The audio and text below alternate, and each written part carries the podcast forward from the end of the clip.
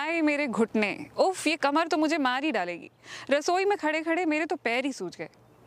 ये औरतें भी ना, हर वक्त इन्हें कुछ ना कुछ हुआ ही रहता है, कभी टांगों में दर्द तो कभी पीठ में। आदमी भी तो दिन भर काम करते हैं, उन्हें तो ये सब कुछ नहीं होता, वो तो किचकिच नहीं करते। वो नहीं करते क्योंकि उन्हें ये सब कुछ महसूस नहीं होता। नहीं नहीं, मैं बिल्कुल भी फेमिनिस्ट बात नहीं कर रही हूँ यहाँ पे, मैं एकदम साइंटिफिक बात कर रही हूँ। औरतों को जोड़ों के दर्द का या आर्थराइटिस का खतरा आदमियों से कहीं ज़्यादा होता है। और वजह?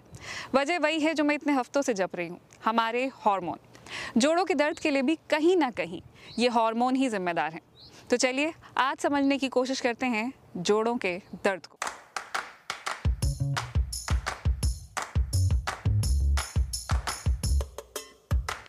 ज़रूरी नहीं कि जोड़ों में हर दर्द आर्थराइटिस ही हो।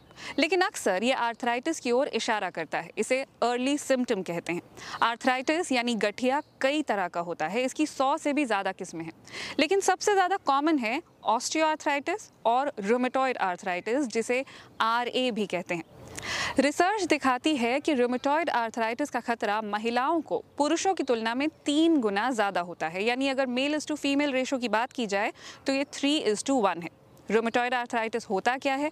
इसमें सूजन होने लगती है, हाथ पैर की उंगलियाँ आपकी सूज जाती हैं, जोड़ों में दर्द होता है, थकावट महसूस होती है। यानी वही सारे सिम्टम्स जिनकी मैं वीडियो की शुरुआत में बात कर रही थी। आदमी अक्सर इसे औरतों की किचकिच समझने लगते हैं। और औरतें? औरतें अपनी सेहत से जुड़ी बाकी की चीज़ों की तरह इसे भी नज़रअंदाज कर देती हैं। तो नज़रअंदाज मत कीजिए। जोड़ों के दर्द को समझने से पहले ये समझ लेते हैं कि ये जोड़े, यानी जॉइंट्स होते क्या हैं। सिर से लेकर पैर तक हमारा शरीर हड्डियों की बदौलत टिका है। हड्डियाँ हमारे शरीर के अंगों को हिफाजत से रखने का काम करती हैं। एक वयस्क के शरीर में कुल 206 हड्डियाँ और 32 दांत होते हैं। सबसे लंबी हड्डी होती है जांग की, जिसे फेमर भी कहते हैं। ये हमारे शरीर की सबसे मज़बूत हड्डियों में से एक है। ये शरीर के भार से 30 गुना तक का वज़न उठा सकती है। ये हड्डियाँ जहाँ एक दूसरे से जुड़ती हैं, उन्हें कहते हैं joints ball and socket joint की वजह से हड्डियाँ अलग अलग दिशाओं में घूम पाती हैं।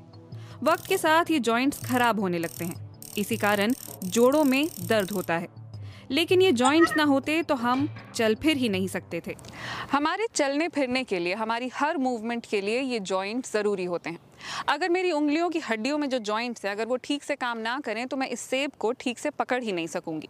हमारे शरीर के अंदर एक इम्यून सिस्टम होता है। कोरोना की वजह से आपने ये शब्द इम्यूनिटी इम्यून सिस्टम हज़ारों बार सुन लिया होगा। होता क्या है ये? कि अगर हमारे शरीर पर कोई बैक्टीरिया या वायरस अटैक करे तो इम्यून सिस्टम उससे लड़ सके। लेकिन कई बार ये इम्यून सिस्टम ज़रूरत से ज़्यादा काम करने लगता है। इतना कि हमारे शरीर में मौजूद कुछ ज़रूरी चीज़ों को भी ये खतरा समझने लगता है और उसी पर अटैक कर देता है। इसे कहते हैं auto immune disease rheumatoid arthritis भी एक तरह की ऑटो इम्यून बीमारी है। इसमें होता ये है कि हमारा जो इम्यून सिस्टम है, वो जॉइंट्स के आसपास मौजूद लाइनिंग पर अटैक करता है। ये लाइनिंग खुद को बचाने के लिए फूलने लगती है। इसी से स्वेलिंग होती है। स्वेलिंग जितनी बढ़ती रहती है अटैक उतना ज़्यादा होता रहता है। इस तरह से जॉइंट्स खराब होने लग जाते हैं और हद यहाँ तक हो जाती है कि हड्डी का आकार तक बदल जाता है। तो इससे बचने के लिए आखिर क्या करें? कैल्शियम हड्डियों का सबसे ज़रूरी हिस्सा है। कैल्शियम की कमी से हड्डियाँ कमज़ोर हो जाती हैं। इसके अलावा हमें मैग्नीशियम और विटामिन डी की भी ज़रूरत होती है। न्यूट्रिशन के साथ साथ हड्डियों की सेहत के लिए एक्सरसाइज भी अहम है। इससे बोन डेंसिटी सही बनी रहती है। इसके अलावा अगर आप अच्छी नींद लें और वज़न पर काबू रखें तो लंबे वक्त तक आर्थराइटिस के खतरे को टाल सकते हैं। लेकिन जैसा कि मैंने पहले कहा, महिलाओं को इसका खतरा पुरुषों की तुलना में तीन गुना ज़्यादा होता है। कुछ महिलाओं को ये प्रेगनेंसी में शुरू हो जाता है तो बहुतों को मेनोपॉज के दौरान। और दोनों ही मामलों में हॉर्मोन्स जो हैं, वो ऊपर नीचे हो रहे होते हैं। जैसा कि मैंने पहले पीरियड्स वाले वीडियो में बताया था, हॉर्मोन्स ऊपर नीचे होते हैं, एस्ट्रोजन होता है, ऐसा ही मेनोपॉज और प्रेगनेंसी के दौरान भी होता है। इसके अलावा और भी कई फैक्टर्स हैं। जैसे कि औरतों का इम्यून सिस्टम जो है, वो आदमियों के इम्यून सिस्टम से ज़्यादा एक्टिव होता है। यही वजह है कि ना केवल आर्थराइटिस बल्कि औरतों को एस्थमा और एलर्जी भी आदमियों से ज़्यादा होती है। इसके अलावा औरतों के शरीर में फैट ज़्यादा होता है, खासकर हिप्स के आसपास। हम अक्सर कहते हैं कि प्रेगनेंसी के दौरान औरतों का शरीर जो है, वो बदल जाता है। ये बदलाव इसीलिए होता है ताकि बच्चे के लिए जगह बन सके। और जब ये जगह बनती है तो हिप्स फैलते हैं। आदमियों के साथ ऐसा नहीं होता। हिप्स फैलने के कारण जो दबाव है वो घुटनों पर पड़ता है। साथ ही औरतों के घुटनों में कार्टिलेज भी कम होता है। इसीलिए आपने अक्सर देखा होगा कि औरतों को नी रिप्लेसमेंट सर्जरी की ज़रूरत ज़्यादा पड़ती है। वैसे जब हम बात हड्डियों की या जॉइंट्स की करते हैं तो हमारे दिमाग में घुटने, कलाई या एड़ी ही आते हैं। लेकिन हड्डियाँ तो सब जगह होती हैं शरीर में। इसीलिए रोमेटॉइड आर्थराइटिस का असर भी शरीर में सब जगह दिखता है, जैसे कि दिल में, आँखों में, त्वचा पे या फेफड़ों पर। वैसे कि आप जानते हैं कि हमारे शरीर में सबसे छोटी हड्डियाँ कहाँ पर होती हैं? सबसे छोटी तीन हड्डियाँ हमारे कान में मौजूद होती हैं। वो ध्वनि की तरंगों को कान के पर्दे से कान के अंदर तक ले जाने का काम करती हैं। बचपन से जवानी के बीच हड्डियाँ बड़ी होती रहती हैं। बाकी अंगों की तरह इनकी बनावट भी काफ़ी पेचीदा होती है। बाहर इन पर पेरियोस्टियम नाम की परत होती है। इसमें खून की धमनियाँ भी होती हैं और नर्व फाइबर भी। इसी के कारण ये दर्द को महसूस कर पाती हैं। अगली परत को कॉम्पैक्ट बोन कहते हैं। इसके बाद वाली को कैंसिलस बोन ये हल्की और झरझरी होती है। कुछ कुछ मधुमक्खी के छत्ते की तरह। ये शरीर को सपोर्ट देने का काम करती है। बीच में मौजूद जगह में पीले रंग का मैरो भरा होता है। इसके अलावा एक मैड्यूलर कैविटी होती है, जहाँ लाल रंग का मैरो होता है। लाल मैरो हर दिन अरबों रक्त कोशिकाएँ बनाने का काम करता है। छोटे बच्चों में मैरो केवल लाल होता है, क्योंकि उन्हें खून की ज़्यादा ज़रूरत होती है। वयस्क शरीर में लाल मैरो चुनिंदा हड्डियों में ही होता है, जैसे वर्टिब्रे, रिब्स ब्रेस्ट बोन और पेल्विस में। सिर्फ़ बच्चों और बड़ों का ही नहीं, आदमियों और औरतों का शरीर भी एक दूसरे से अलग होता है।